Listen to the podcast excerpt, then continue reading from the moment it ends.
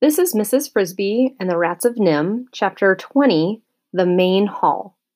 When we left off on Chapter 19, Nicodemus was telling Mrs. Frisby about how they found the library in the house that they decided to stay in the first winter they were free from NIMH. Excuse me. The main hall. There came a knock on Nicodemus's office door. It opened, and Justin and Mr. Ages entered. Back so soon? said Nicodemus. Soon, said Justin.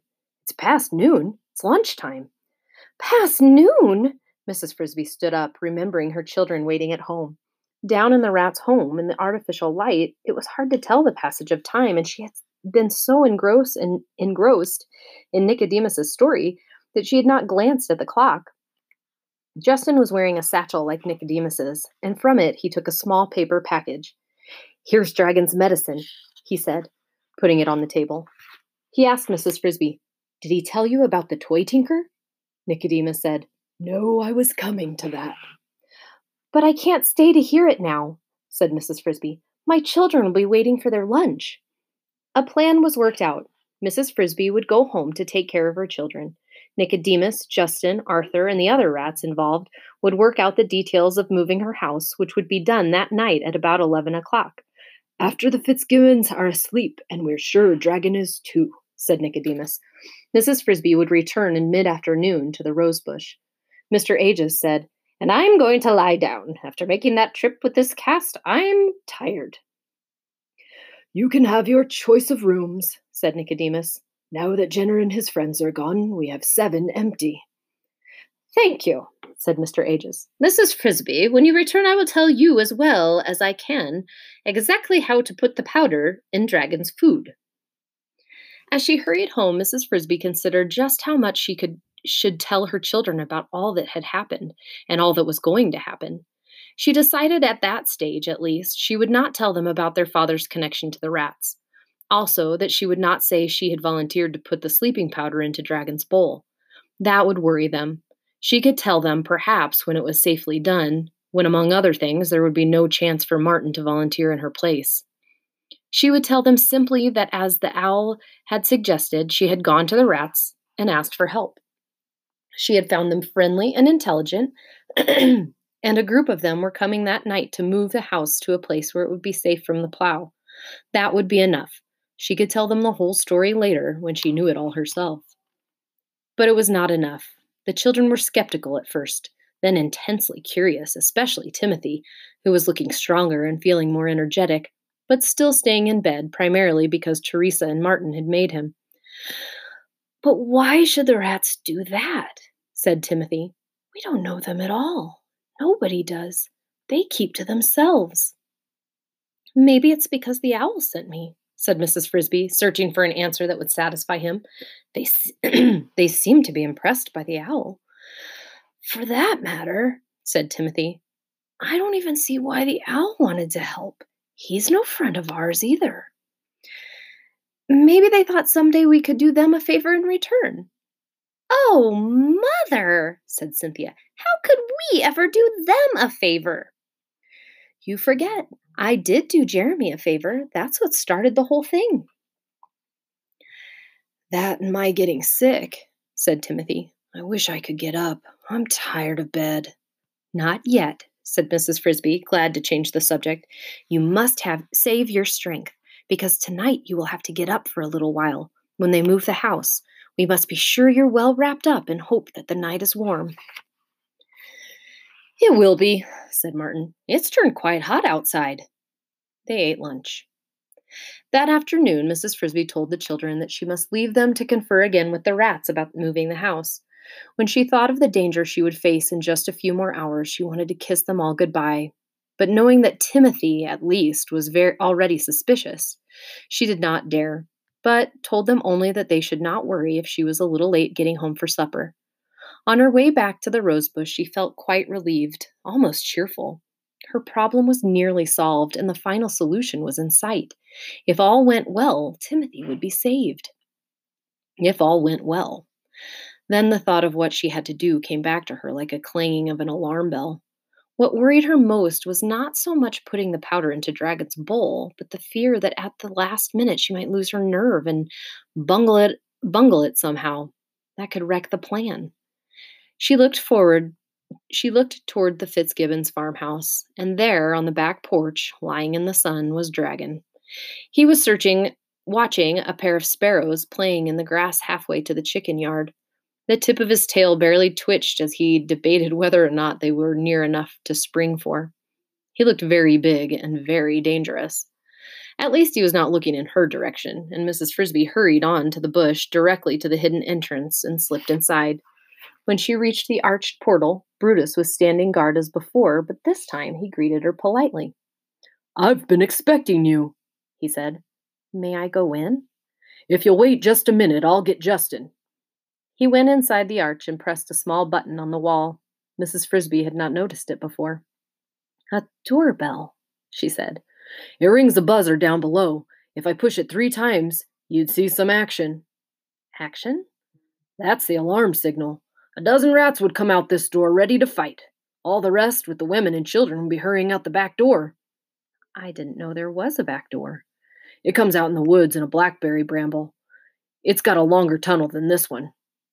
When Justin appeared, they went down the same hallway as before, but this time, when they reached the chamber where the elevator and stairway led down, Justin paused. Nicodemus thought you might like to see our main hall. Just a quick look. He said you asked about the plan.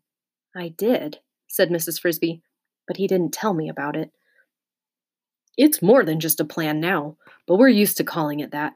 If you see the main hall, you'll get an idea of what we're doing. So instead of going down as they had before, Justin led the way across the chamber, where, as Mrs. Frisby had noticed, the tunnel continued. They walked along for what seemed like several more minutes. Somewhere right along here, Justin remarked. We're entering the woods. You'll notice the tunnel runs a bit crooked, and we had to bend it to go around tap roots some as thick as fence posts. They went on until they came to a fork in the tunnel. Right fork leads to the blackberry bramble, said Justin. Left fork leads to the main hall. They took the left fork. Now brace yourself for a surprise. From ahead came noises the sound of many rats talking, a sound of hurrying and thumping and machinery running. They stepped into a room as full of activity as a factory. It was the biggest room Mrs. Frisby had ever seen, half the size of a house, with a ceiling and floor of hard gray rock. It was brightly lit with electric bulbs, here the large sized ones, strung unshaded, and beneath them were rats at work everywhere. Rats running electric motors and rat and ran belts that sorry, I'm going to start that over. Rats running electric motors that ran belts that ran small circular saws, lathes, drills, grindstones, and other tools Mrs. Frisby, Frisby could not name. Rats hammering, welding, cutting, but most of all, rats hauling. There was a steady procession to and from the far end of the chamber, and each of these rats wore a harness to which was fastened a pair of large, sturdy sacks, one on each side, like a miniature pack horse. As the rats trooped in, their sacks were empty. They disappeared into a part of the room that was hidden by a high wall of wood. When they came out, the sacks were full and heavy. As she watched, a troop of ten, their sacks bulging, went past her out the tunnel. They greeted Justin and nodded at her, but they did not pause. She noticed that she noticed that just inside the entrance, an electric fan whirred quietly, aiming inward, pulling fresh out air into the room from somewhere out in the woods. Mrs. Frisby stood beside Justin and gaped. She felt dizzy at the sight, the motion, the noise, and the size of the room, which must have measured 20 feet long and almost as wide. How could you ever dig out such a big room? she asked. We didn't, said Justin. We found it. It's a natural cave. You can see that the ceiling and floor are solid rock. That's the reason, or the main one, we chose this spot to live. Others had lived here before us, probably for centuries before there was a farmhouse bears. Then wolves, then foxes, then groundhogs. We had quite a cleaning job to do, I can tell you. When we found it, there was a large hole, only a few feet long, leading straight in. But it was so full of sticks and leaves you could barely see it. We closed that entrance entirely and dug another, longer and narrower, our back door. Then we dug our living quarters under the rose bush and the entrance he came in, but the cave is still our chief workshop. Let's go in. As they entered, some of the rats looked up. Some waved and smiled, but all quickly turned back to the work they were doing, as if they were in a hurry. They're on a schedule, Justin explained, talking close to Mrs. Frisby's ear to be heard above all the noise. So they can't stop working. One group, especially busy, was gathered around an odd shaped object of wood and metal about a foot long. It was curved and had a point at one end. It looked, Mrs. Frisby thought, rather like the side of a small boat. Could the rats be making a boat? Then she saw that they were fastening a strong metal ring to the top of it. Justin led her to it. That, he said, is our most important invention, the key to the whole plan. We made a pilot model last fall. We tried it out and it worked, so now we're making three more. But what is it? It's a plow. Nicodemus designed it himself after reading every book he could he could find about farm tools. It's light and sharp, especially made to be pulled by rats. It takes 8 of us to pull it, more if the turf is tough. But with it, we can turn over, in a day of hard work, a patch of earth about 10 by 15 feet. But why? What do you need it for? Come over here, I'll show you. He led the way to the back of the cave where the high walls stood. He opened the door and beckoned her through. She stood in a large wooden bin, starting, staring at her feet and rising sorry, starting at her feet and rising in a slope to the wall of the cave was a small mountain of grain.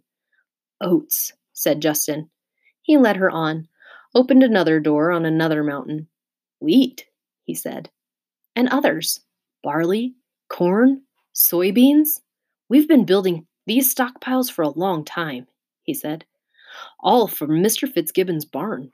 We now have a two year supply for 108 rats, plus enough to plant for two crops in case the first one fails.